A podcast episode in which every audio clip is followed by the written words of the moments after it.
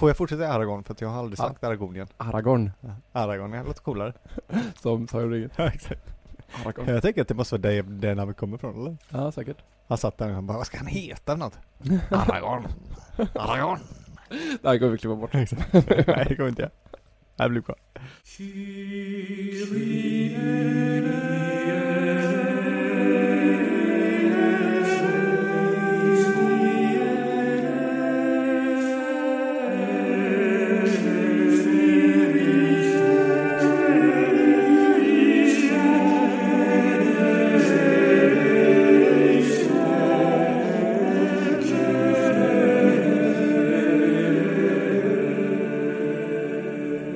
Och välkomna till Alla Tiders Podcast. Hej. Hej, vad heter du då? Eh, förlåt, jag kom av mig när du frågade. Eh, jo, hej, jag heter, eh, nej, det låter som att jag introducerar mig själv på någon sorts gruppmöte eller någonting. Jag heter ju Sebastian Basse Bernhard. Ja, jag heter Karl-Magnus Juliusson. Och idag, vårt 22 avsnitt, så ska vi prata om en person som heter Lucrezia Borgia. Mm, just det. Eller Borgia, kommer vi till sen. Ja. En person som då har beskrivits som renässansens mest spännande kvinna. Ah, I ja, alla fall i dokumentären jag såg. gött. Men också som horan från Vatikanen. Ja, det är bättre titel. Ja, och eh, dotter till eh, påve Alexander den sjätte. Just det. Från den spanska familjen Borgia, eller Borgia. En riktig maktgalen skurkfamilj, Ja, kan man säga. om man får säga så. Brukar, brukar framhållas i alla fall. Ja, Det stämmer ju också. lite va? Ja. Det här är inget sånt avsnitt när vi säger de var snälla egentligen. Nej, nej absolut, Absolut. inte. Absolut inte. Men eh, det är ju- en lite strulig person här också, för hon har ju nästan blivit lite mytisk och eh, mytologisk. Med sitt långa hår och ehm, ja, blå ögon säger de ibland, men Mm. ibland säger de chestnut. Ja, Jag vet inte riktigt. blond i alla fall. Ja, men som porträtterats i dramer av Victor Hugo och Dario Fo. Och eh, ja, finns en opera av Donizetti och ehm, ja, hennes skurkaktiga bror Cesare Borgia finns ju porträtterad av Orson Welles Just i en film som heter Prince of Foxes. Mhm. Mhm. Och eh, det är så han ser ut i, i, i min fantasi i alla fall. Jaha. Ja, jag har Ganska en stor och stark och eh, Ja, bredaxlad. Jag tänker att han är lite korpulent kanske. Men... Orson Welles menar du? Ja, Jo, sen blir han jättetjock, Ja. men den här filmen är från 47, ja okej. så att han är fortfarande extremt stor, men han är inte sådär... eh, Nej, han har inte blivit... han är inget fläskberg liksom. Just Nej. Nej, vi har ju, jag har faktiskt ett porträtt på Cesare Borgia hemma. Eller Ja. det hänger över min dotters spjälsäng. Eh, det här, Ehm, vi får nog faktiskt. återkomma till det här i slutet på avsnittet och fråga hur det hänger ihop. Ja, visst. Det är nog roligare för lyssnarna att, att veta efteråt sen, när vi har gått igenom den här familjen, vad fasen Cesare Borgia gör ovanför Sebastians dotters säng. Okej. Men en skurk då som också stått modell för försten av Machiavelli. Ja. Mm. Och eh, enligt någon konstig liten text jag läste så också eh, ska han vara bakgrund till eh, Nietzsches eh, övermänniska. Eller en modell Jaha. för övermänniskan. Okej, Men det kan jag inte om för jag är så dålig på Nietzsche. Men det är Ja. det. men i alla fall. Men eh, problemet med en sån här person som Lucrezia och kanske med en person överhuvudtaget som levde för 500 år sedan är att det finns mycket rykten och legender. Mm. Mm. Många som har levt kvar över århundraden men som eh, är ganska svåra att belägga historiskt. Ja, Så vi kommer väl kanske ramla i några fallgropar idag. jag hoppas det. Hur, hur försiktigt vi än försöker ta oss fram. Det är så spännande i, de, i fallgroparna tycker jag.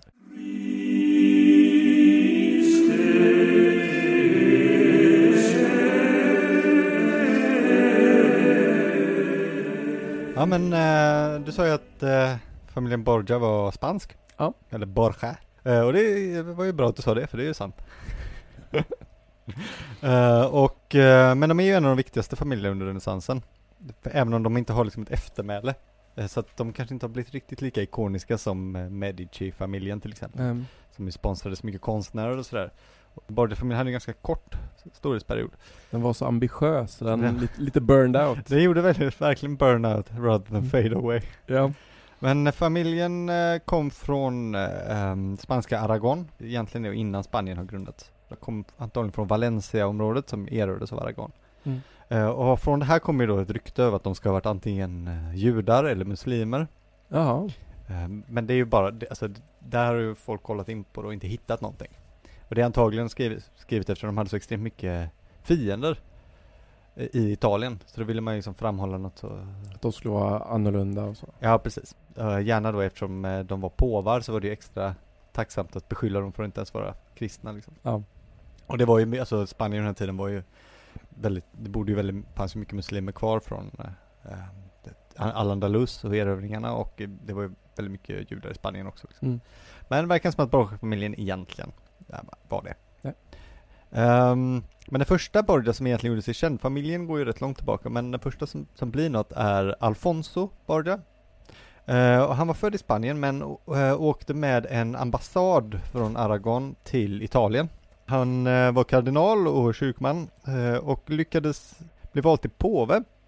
Och det var lite slumpen, det verkar som att de, de kunde inte komma överens om vem annars skulle bli påve. Och han var en så här, val som ingen hatade riktigt. Det hände ju till och från. Så han blev vald till Calixtus, eller Callisto, den tredje 1455. Mm. Faktiskt. Uh, och säga, han gjorde några lite roliga grejer som jag tänkte vi skulle ta upp. Uh, bara så att nämna för att de uh, tyckte jag var spännande. Så han försökte då få igång ett korståg igen. Det var ju rätt länge sedan man hade korstågat vid det här tåget. Första korståget var ju på 1000-talet. Ja. Men ottomanerna hade ju precis erövrat Konstantinopel 1453 så att då tänkte man, det här går inte bra, då får vi försöka ena liksom alla och gå emot. Men det visade sig att de europeiska länderna hatade varandra mycket mer än vad de har tyckt illa om några om turkarna så att det gick inte så bra. Aj fan. Uh, han fick också Jean d'Arc postumt frikänd. Okej. Okay. Det var ju, var ju någonting. Varför gjorde han det då? Ja, de öppnade upp igen, tyckte, kolla vad var det som gick till här egentligen. Var det då hon blev helgonförklarad? Nej, det, det dröjer. Mm. Men eh, det hade väl också att göra med att eh, alltså fransmännen kanske ville att hon skulle lyftas fram lite mer. Ja, ja, ja. De kanske Mm. menade att eh, ska, ska vi se om hon verkligen var så dum. Mm. exakt så, exakt så gick det. Mm. Men sen också så godkände han grundandet av universitetet i Greifswald. Där uppmärksamma lyssnare som lyssnade på förra avsnittet kommer veta att eh, Georg Stjernhielm skulle gå senare. Ja, just det. Mm. Så Vad där kul. knöt vi ihop det va. Ja, kul. Mm. Men han satt inte så länge, han satt väl bara tre år va? Han satt eh, bara tre år, han dog 1458, men han Mm. hann ju då innan eh, tillsätta Lucrezias far, Rodrigo Borgia, som så kallad eh, påvlig brorson kallas det, eller alltså nu skiljer ju inte italienska på det utan men nepote då. Det är därifrån nepotism kommer Mm. ju ifrån. Eh, och det har att göra med att påven i princip alltid tillsatte en bror eller systerson som sin personliga assistent. Påvedömet går ju inte i arv. Men alla tjänstemän jobbar ju kvar oftast, då vill man ju ha någon man litar på Mm. som sin närmsta och då valde man alltid nästan en nära släkting. En en nepote. Mm. Så det var Lucrezias pappa, Mm. Rodrigo Borgia. Som då är den andra påven i familjen. Exakt. Men han var, redan innan han var påve så var han eh, en av de mäktigaste kardinalerna i Rom. Alltså bara att vara kardinal var ju en stor position i sig själv. Mm. Han var ju biskop av Valencia, eftersom de var spanska. Eh, men levde nästan hela, han var född i Spanien men levde nästan hela sitt liv i Italien och Mm. i Rom. Jag läste, jag vet inte om det är en ordvits, men eh, i den här dokumentären som man kan eh, se vad den heter på vår hemsida. Ja. Eh, Så beskrivs han som eh, den mest kanale i stan. Kanal, kardinal. Ja, det var bra beskrivet. Men att han skulle ha varit väldigt, eh, ja, väldigt charmerande och Mm. väldigt ehm, aktiv på den fysiska fronten så att säga. Ja, men det var han nog också. Ja. Det var det många kardinaler var ju det. Eh, det var ju verkligen inte alla kardinaler som levde särskilt eh, Fromt. fromt eller celibat i alla fall. Nej, inte på den här tiden i alla fall. Inte på den tiden, nej. Utan det var ju ganska vanligt att man hade en, eh, liksom en officiell, mer eller mindre älskarinna. Eh, Mm. Och Rodrigo Borgia hade väl lite olika. Framförallt var han ju eh, tillsammans med, om man ska säga så, med en kvinna som hette Vanozza de Catanei. Exakt, Vanozza di Catanea, precis. Som han ju fick alla sina kända barn med kan Mm. man säga. Han hade fler barn med andra kvinnor, men det här, det är de barnen som man känner till liksom. Mm. Eh, det är ju då Cesare som vi sa, eh, Juan, eller Giovanni, vad man nu väljer. Eh, Lucrezia och Joffre, men Mm. Joffre är inte så viktig heller. Han är inte så känd. eh, Nej. Mm. Han var inte lika dramatisk. Nej. Han var ju, mycket, han var ju yng, yngst av dem också. Ja men eh, han valdes i alla fall 1492 till påve. Eh, genom en omfattande mutkampanj. Samma Eh, år då som Columbus upptäcker Amerika Precis. och muslimerna ja, förskjuts från Spanien. Exakt. Och det här är ju väldigt viktigt för Spanien. Han var, dels var han ju spansk och då, och då vill ju Spanien så att säga konsolidera sitt, sin nya makt. Spanien enas ju nu också. Spanien har ju inte funnits innan men nu Mm. gifter ju sig Ferdinand och Isabella eh, och skapar ett rike. I och med det här då så går Spanien till påven och vill ha vissa godkännanden till exempel för sina, för den nya världen. Upptäckt. Vad man vet inte vad man gör, man har upptäckt en helt ny kontinent. Vad innebär det? Och dessutom är Portugal uppe och bråkar för de seglar omkring nu också. Så då gör eh, Rodrigo Borgia som nu då är alltså påven Alexander den sjätte eh, några väldigt, väldigt viktiga saker, väldigt, väldigt viktiga beslut via ett, eh, ett överenskommelse som heter Tordesia. Eller ja, det, det kommer ur det här kan man säga. Han, han är bullor, det är att han delar upp världen. All oupptäckt mark delas upp mellan Spanien och Portugal eh, via en breddgrad som går ungefär någonstans i, där Brasilien ligger, det är därför Brasilien pratar portugisiska. Allting väster om den breddgraden, alltså Amerika, är Spanien. Allt öster är Portugal. Okej. Och det är ju då att Spanien får tillåtelse av påven att erövra all, all upptäckt mark åt det hållet. Eh, och Portugal kunde då hålla på med sin handel framförallt i, eh, i Indiska oceanen. Och sådär. Dessutom då så gör eh, han ett godkännande för vad man ska göra med ursprungsbefolkningen. Spanien har redan börjat förslava eh, ursprungsbefolkningen i Amerika. Och officiellt så var ju påvedomet emot det här och de tidigare påven hade fördömt det. Men Alexander den sjätte kom på en väldigt smart liten lösning på det här problemet. För han vill ju väldigt gärna göra spanjorerna glada. Eh, plus att de betalar ju väldigt, väldigt mycket pengar. Spanien är ju väldigt rika eftersom de också plundrar alla aztekerna och sådär. Exakt. Så det kommer ju, det flödar ju in väldigt mycket guld, vilket ju är tacksamt om man håller på att bygga mycket saker med väldigt mycket guld. Så att då kom man på att om, att man gör så här, när Spanien kommer till ett nytt land så ska de först gå fram till första bästa de kan hitta och läsa upp för dem en skrift där de säger att ni har nu enligt påvens eh, uttalanden hamnat i den spanska delen av världen, därför ska ni böja er till den spanska kronan och konvertera. Om de inte går med på det, då har man rätt att påtvinga dem liksom följder helt enkelt. Det är väldigt vagt beskrivet men i praktiken får man rätt att erövra oss och uh, Förslava. förslava ja. Använder de en tolk då? För annars kan det vara Nej, lite... det är ju det de inte gör heller. Ah, fan. Och de pratade inte alltid heller med en riktig uppsatt person utan bara Du kan ju inte bara gå fram till en aztek och så läsa upp någonting på spanska och så bara okej, men vad tycker du då? ja, Vad väljer du? det är så här, men det gjorde man ju när man skulle erövra inkindianerna, Pizarro han gav eh, kungen en bibel och så sa han eh, här, här är Guds ord. Han kunde inte, han visste inte vad det var så han, han bara la bort den och sa, ja men kolla, kolla vad han gör. Jävla hedning. Exakt. Så då har man rätt att göra vad man vill. Det här har ju fått sina konsekvenser då, Alexander den sjättes eh, så att säga förmildrade omständigheter. ja. Eh, så att även här visar det sig att han eh, har en hel, hel del Mm. busiga saker för.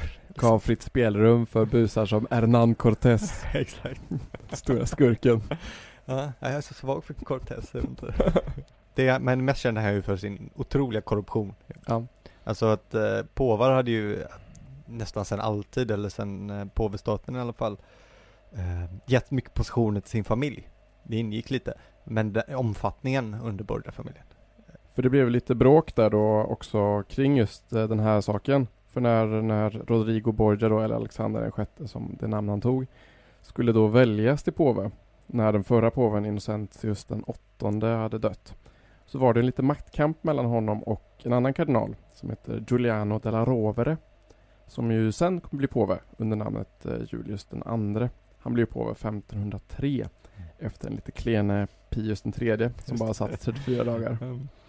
Men eh, Julius den andre är ju väldigt berömd för att han, eh, han, han byggde ju om Peterskyrkan. Från, Just. från att vara världens största kyrka till att bli en ännu större kyrka. Ja. Tyckte han var en bra idé. Men så han har också byggt om Vatikanpalatset.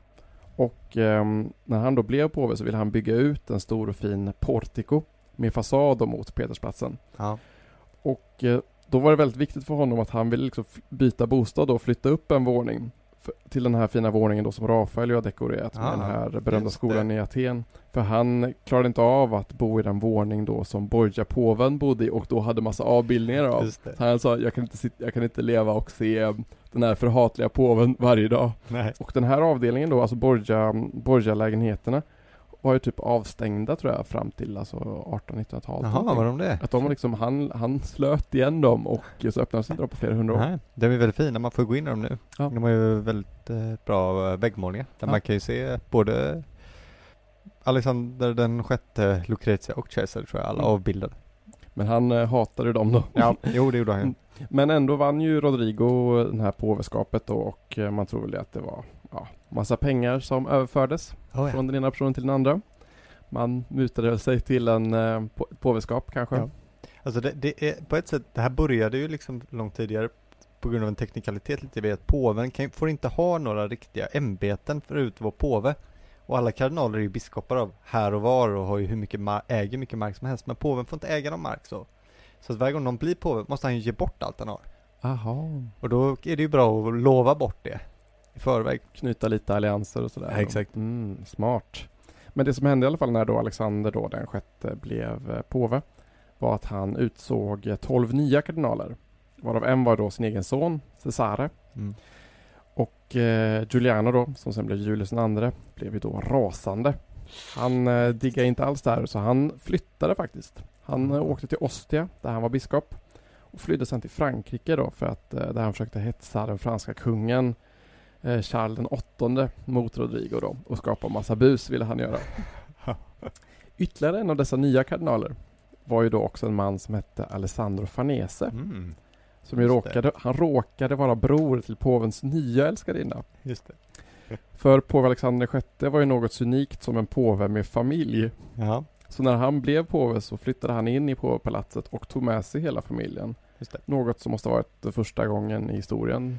Eh, ja, de flyttade in i alla fall. Det hade ju varit, eh, alltså även den åttonde hade ju offentliggjort sin son. Och Okej. sådär, så det var ju inte så vanligt. Men ja, han, han, han använde ju dem lite väl mycket. säga. Och ja, de bodde ju faktiskt nära honom. Och till exempel när han var bortrest så var det ju Lucretia som ibland skötte Vatikanens. Mm. Liksom.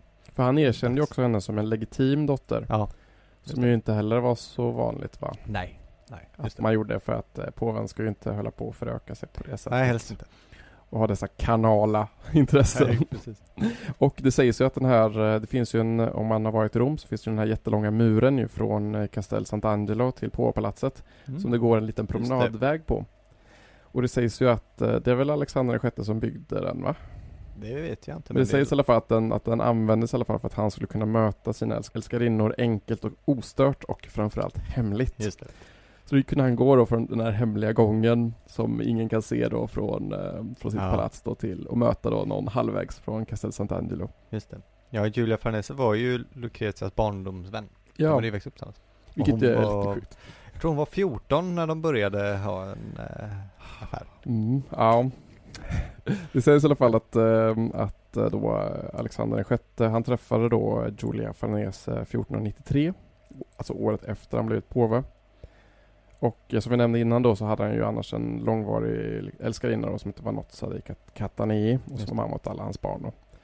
Och ehm, Lucrezia Borgia hade ju nära vän med, var ju väldigt nära vän med Giulia Farnese och eh, det sägs att de bodde ihop i Palazzo Orsini och att hon faktiskt lärde sig mycket av henne om, med kläder Ja. och parfymer och hur Just man det. skulle föra sig um, så här, i salongen. Så, de hade ju en väldigt nära um, relation då, så att säga. Ja.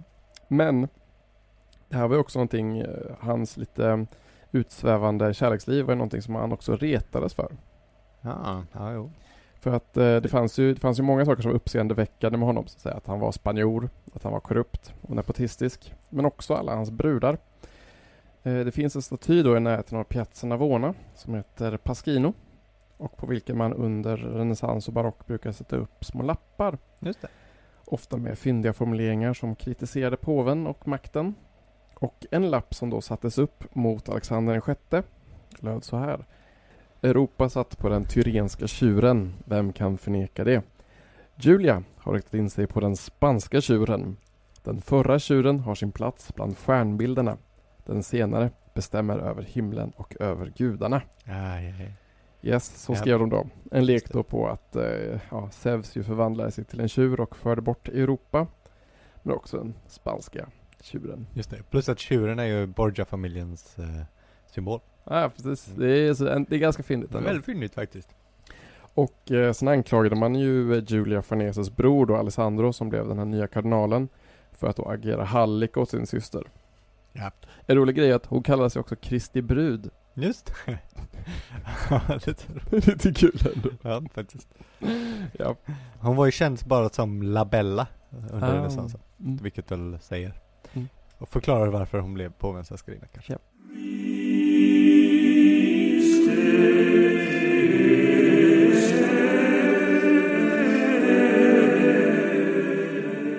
Eh, Lucrezia började i alla fall.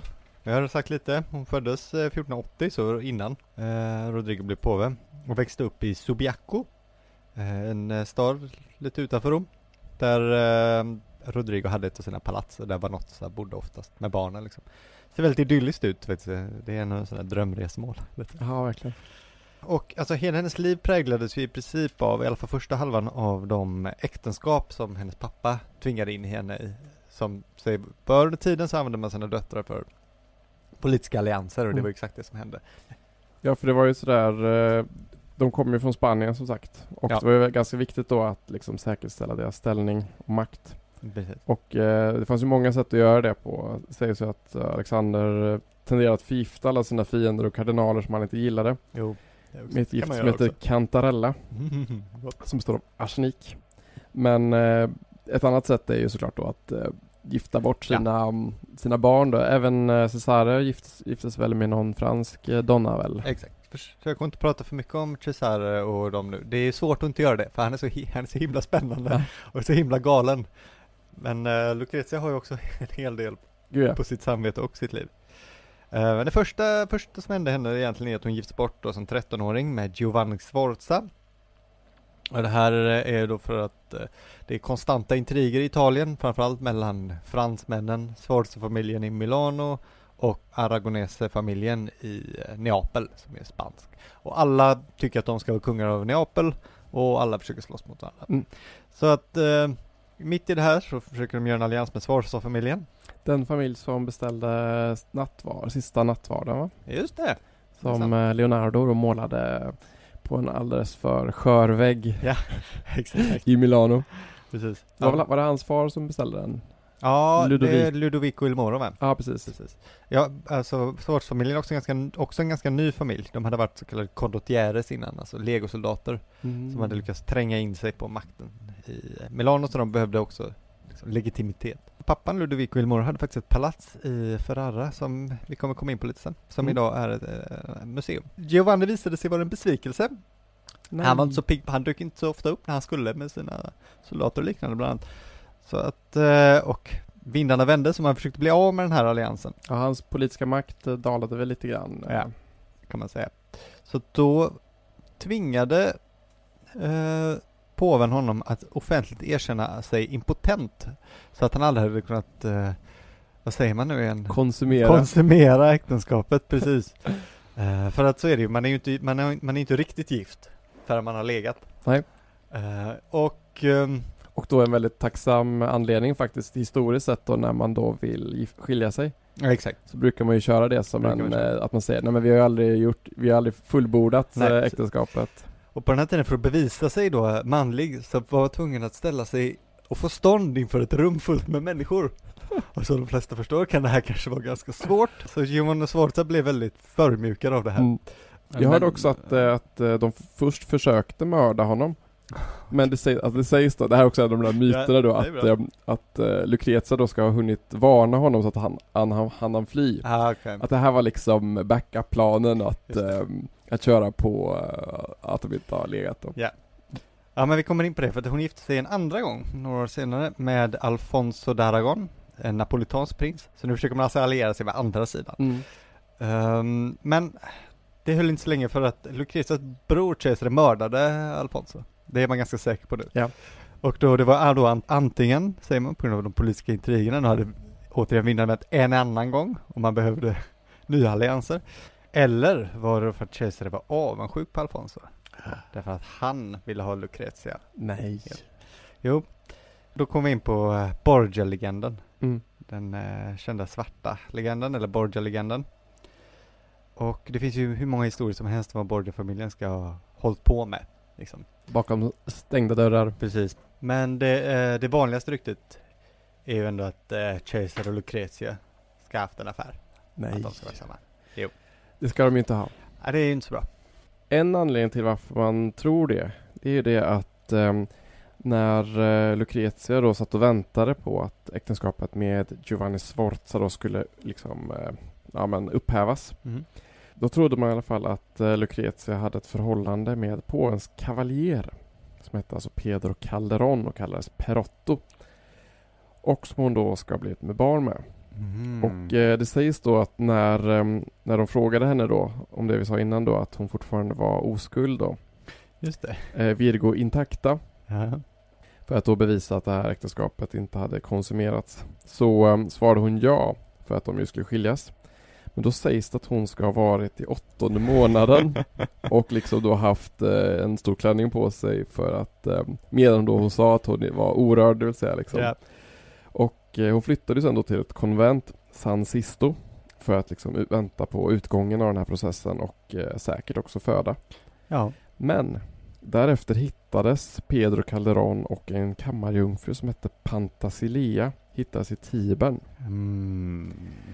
Och eh, hur allt gick till vet man ju inte. Men man vet att det föddes ett barn som döptes till Giovanni. Ja, myten säger ju att Cesare Borgia mördade Pedro Calderon. Klart. Och att när kammarjungfrun mördades, det måste väl ha varit för att, eh, för att hon genomförde säkert födseln då. Ja, man vill det. inte ha ett, vittne, ett ögonvittne på någon som faktiskt har också förlöst Nej. henne liksom. Men påven då, han hanterar det här barnet då med att skriva en officiell bulla Ja. där det står att barnet är Cesares med eh, någon romersk kvinna. Okej. Men han skrev också en inofficiell bulla där det står att barnet var hans. Aha. Och eh, enligt den här dokumentären som jag såg i alla fall så, så gav denna vaghet liksom upphov till en massa rykten då som alla var då incestuösa då. Att vissa sa att barnet skulle ha varit Lucretias och påvens, Mm. hennes pappas, eller Lucretias och Cesares. Just det. Men ett barn fanns det ju i alla fall, liksom. det, det vet vi liksom. Ja. ja, det finns vissa som menar att uh, ryktena om incest ska ha spridits av Giovanni Sforza som en hämnd för den skymf han var tvungen att utstå. Ni kallar mig impotent, Exakt. men ni har incest i ras. Precis. Det har ju också lite att göra med den här att de var så nära varandra, att de levde tillsammans. Det, här. Mm. det, verkade, det var något skumt över Borgia-familjen. Hade ett annat bus för sig också. Cesare mördade ju kanske brodern Juan också. Ah, Eh, som då var militär och Cesare ville ha hans position. ja, just det. Eh, Lyder historien? För Cesare är ju den, eh, är han den första som avsett, av, alltså han slutar ju vara kardinal. Ja, just det. Det är väl, är den första som avsäger sig sitt kardinalskap? Ingen aning. Jag har för mig att jag läste att det skulle kunna vara att han är den första som bestämmer sig för att byta karriär. Just det, ja precis. Eh, men det är lite oklart också för att det visade sig ganska snabbt att i princip alla i Rom ville mörda Juan Borgia. Han hade så extremt mycket fiender. Så att eh, det är oklart att säga om. Alla hade motiv. Ja, exakt. Sen är det då Lucrezia, ska ju inte varit bättre. Hon anses ju ha varit en giftmörderska. Ja, ja. Eh, bland annat då ska hon ha haft en ring som var ihålig i vilken hon hade gift som när som helst kunde hälla i någons glas. Oj. Ja. Både pappan och eh, dottern då mm, kända gift, eh, gift, förgiftade. Precis. Eh, så finns det ju en känd händelse, en känd fest faktiskt, som heter Kastanjebanketten. Okej. Som ska vara redogjord av ett ögonblick som en tysk påvlig sekreterare som heter eh, Johann Burkhard. Faktiskt, eller Burkhard. Inte samma som den eh, kände schweiziska renässanshistorikern, det är lätt att blanda ihop. Jakob Burkhardt. Exakt. Men Johan Burkhard då ska ha sagt att den 13 oktober 1501 hölls det en fest inne i, i eh, Vatikanpalatset. Inne i Cesare Borgias lägenheter. Och den här blivit ökänd då därför att då var det Borgia-familjen som presiderade över en massa förnäma gäster, varav antagligen det ska ha varit kardinaler. Och hela festen kulminerade med att 50 prostituerade kläddes av nakna och sen fick de krypa runt på golvet och samla kastanjer som låg utspridda. 50. 50 ja. Oj. Medans då Rodrigo, Lucrezia och Cesare såg på. Jaha. Och i olika framställningar då så blir det mer och mer kreativa sätt som de här kastanjerna ska plockas upp på. Oj. Han är väldigt vag, han säger bara att de kröp på golvet och plockade upp kastanjer. Med skinkorna. Kanske, kanske. Får man inte göra. Framförallt inte om man är liksom Påve. Påve plus att man är med sina barn kanske Nej. också gör det ännu lite värre.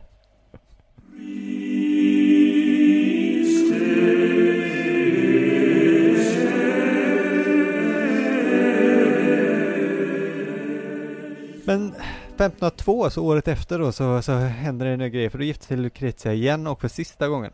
Mm. Den här gången med Alfonso d'Este, som är hertig av Ferrara. Och nu allierar de sig alltså då återigen med en annan sida. Mm. han är allierad med fransmännen emot, eh, oftast traditionellt emot påvedömet faktiskt. Men och här, här vän- vänder hennes historia och rykte lite. För om hon, nu, om hon tidigare är den här liksom giftmörderskan och horan i Vatikanen, Ja. så blir hon nu liksom den här kloke och, och dygdige eh, matriarken i Ferrara. Det är ju väldigt oförtjänt att kalla henne horan i, Ja, det är ju det. Så det är ju inte hennes fel att hon måste gifta om sig hela tiden. Nej, så, Så det är ju det är ju väldigt oförtjänt. Så är det. Det måste jag ändå säga. absolut, absolut. Men jag, vi vill använda oss av epitetet när det väl fanns. Ja. Eh, Men hon ska faktiskt ha varit en väldigt eh, både omtyckt eh, person. De var lite misstänksamma i Ferrara när hon dök upp då för att Este-familjen är ju en fin och anrik familj och Borgia-familjen är ju lite uppkomlingar. Mm. Men hon visade sig hon gjorde ett gott intryck. Hon fick åtta barn Okej. med Alfonso och eh, ska ha tagit hand om landegendomar och förbättrat, bland annat importerat vattenbufflar och börjat odla mozzarella i Emilia. Oj. Där Ferrara ligger. Hon var ju också väldigt eh, kultiverad och utbildad, så hon kunde ju massa olika språk och sådär. Ja, Exakt. Nej men så är det ju det är faktiskt. Man ska inte dock tro att hon var helt, hade lämnat allting bakom sig. Hon var fortfarande inte helt trogen Alfonso. Det var ju såklart inte han heller, men det höjer ju inga ögonbryn. Bland annat eh, hade hon en affär med Alfonsos systers man, Francesco. Nej. Vilket ju inte, inte gjorde Isabella, systerns redan kyliga relation, än något bättre. Och sen också med poeten Pietro Bembo, som eh, är en, en rolig typ. Han är bland annat eh, kanske ligger bakom att toskanskan blev eh, standard italienskan. Där Han lyfte fram toskanska språket. Okej. Han var själv från Venedig men blev kär i toskanskan. Och det är på grund av honom som Petrarca har blivit arketypen för italienska. Wow. Så det är inte, inte så lite. Nej. Uh, enligt Lord Byron också, det här står att finna på Wikipedia, så menar han att Bembo och Lucretias brev till varandra är de vackraste kärleksbreven någonsin. Oj. Så de kan vara värda att läsa. Ja, fint. Ja, Ferrara, det tycker, här tycker jag är härligt för att jag har ju bott i Ferrara, som jag tror jag sa i avsnitt tre lite snabbt. Och där kan man ju märka att Lucrezia lite här och var faktiskt. Mm. Mm. Och idag är ju Ferrara en ganska liten stad i Emilia Romagna, men i Emilia, Emilia Romagna är ju två, eh, ligger utanför, precis bredvid Bologna. Men under renässansen var det, var det en av de viktigaste städerna i Italien. Det var ce- centrum för ett av de här många smårikena som fanns. Italien var ju delat. Och ofta på kartor så klipper man lite bort D'Este-familjens och Ferraras hertigdöme för att de är inte så kända i efterhand och så, så man vill liksom ha med Toscana, Venedig och Milano, men däremellan ligger Jaha. Och ehm, de var extremt framgångsrika militärer och besegrade ofta Venedig och sådär i sina olika krig. Det var också ändå en viktig kulturstad. Bembo bodde ju där som sagt. Även Ariosto och Torquato Tasso.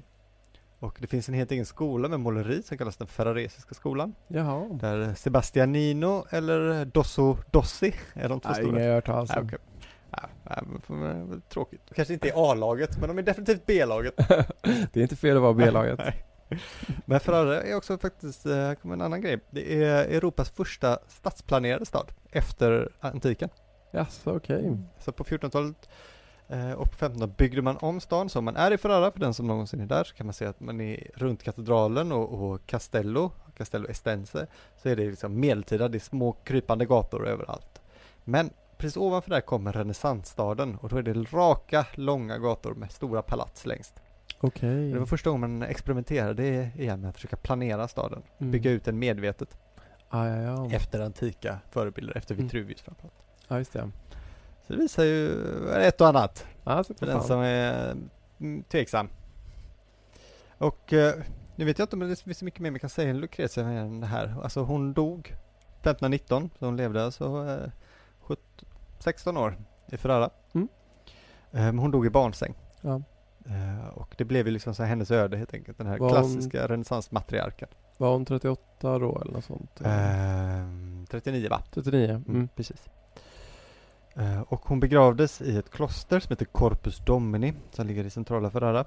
Och jag har faktiskt varit där inne och sett hennes grav. Mm. Och det är inte så lätt kan jag berätta för den som, eh, som försöker. Därför att det, även om det står att klostret ska ha öppettider, man kan gå in och besöka, så är det aldrig öppet på de tiderna. Typiskt italienskt. Ja. Och jag hade turen att gå förbi en gång och känna på dörren och den var öppen. Så jag smög mig in. Eh, och där inne var det en spansk turgrupp, så de kanske var där på någon grej. Um, och um, de höll på att fota gravarna då, hela Ester-familjen ligger på Gauda, men där ligger också då eh, Lucretia. Uh, och så fick jag, fick jag, kunde jag snappa upp ett litet foto därifrån innan det kom en väldigt arg nunna och körde ut både mig och den spanska turgruppen därifrån. Ja, de fick inte heller vara Nej, där. ty- tydligen skulle väl inte dörren vara öppen den, den gången heller. Nej, fan. Uh, men det han i alla fall. Ja, vad Han ser- Mm, det, var, det, var, fint. Enkel grav. Men det intressanta är då att de Borgia-familjens eftermäle finns ju inte riktigt.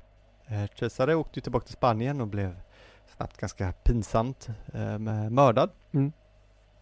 Pappan dog ju som sagt, det blev nya påvar. Julius II som var en stor fiende till Borgia-familjen. Men via Lucrezia så, hon fick ju barn. Och de blev ju sen eh, viktiga personer i Italiens historia. Okej. Bland annat då Ercole som eh, blev hertig av Ferrara och som också då som sagt ledde ett av Italiens eh, rike med tillfället. Men kanske framför kändast är då hennes son Ippolito som blev kardinal. Och han är väl mest ihågkommen kanske för att han plundrade lämningarna av Hadrianus villa i Tivoli för att bygga ett gigantiskt palats uppe i bergen i Tivoli som heter Villa d'Este. Ja, okej. Och om man gillar palats så ska jag verkligen, kan jag verkligen rekommendera att eh, googla bilder på Villa d'Este. Wow, Mm, det är ett riktigt praktställe. nice. Ja. Vi kan ha en avslutare här, vilket är, gillar du pasta? Johannes? Vem gör inte Vem det? gör inte det? Då, eh, Ferrara ligger då alltså i provinsen Emilia och Emilia är ju känt för sin äggpasta bland annat och sina köttsåser Mm. som till exempel ragu bolognese. Mm, mm, mm. Och det här äter man då gärna med äggpastan tagliatelle. Som har många. Och enligt legenden som jag har fått höra på restaurang i Ferrara så är tagliatellen modellerat efter Lucrezia Borgias långa blonda hår. Jaha. Det ska ju ha varit långt och lockigt. Ja, visst ja. Gått ner till knäna. Ja, precis. Så det är därför uppfann de tagliatellen. Berättar de det på en restaurang där? Ja. Okej. Och eh, det är det man ska äta om man är i Emilia, så i Ferrara, eller i Bologna. Och liksom, skam den som äter en, så, en ragu bolognese med spaghetti. Men det du beskrev nu var inte det vanlig spagetti med köttfärssås? Nej, det är det inte. Det är tagliatelle. Det är inte spaghetti. Nej, jag skojar. Men det måste vara med ägg i. För Ja. helvete.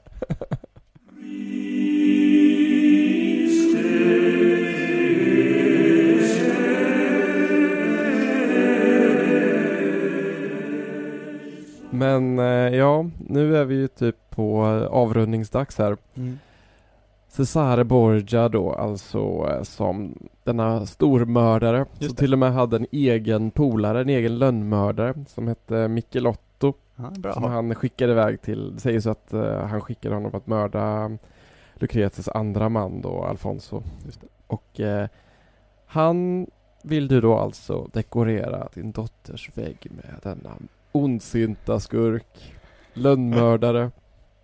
Ja, det, är alltså, ja, det, är, det är två saker. Dels är det ju en slump, alltså porträttet satt där innan både barn och spjälsen kom in i Alltså, rummet. mm, Uh, och det sitter faktiskt bredvid ett porträtt av Augustus också. Eh, denna mördare och första men kejsare. kanske också man vill liksom, uh, kanske försöka få min dotter att bli lite Cesare Borgia. ja, Kanske kunde behövas. Mm. hellre ha honom som förebild och inte Lucrezia. det, jag hittade inga porträtt av Lucrezia när jag var och handlade. Nej, Nej. nej jag förstår. Ja, jag, jag, det, hänger, det hänger där med stolthet. Kan jag, säga. Mm, ja. Du kommer inte ta bort det nu. jag kommer inte plocka bort Nej. Man kan ju inte eh, censurera sina hem, hemmaväggar. det. Nej, exakt. Precis. Känner vi oss uh, färdigtalade? Ja, jag tror det. Mm. Får räcka för den här gången tror jag. Ja. Så ses vi nästa vecka. Mm. Följ oss på Facebook tycker jag. Det är väl kul. Och på Instagram om ni vill se riktigt eh, frasiga bilder. Ah, det ser vi fram emot. Gött. Tjenis. Tack och hej. Hej.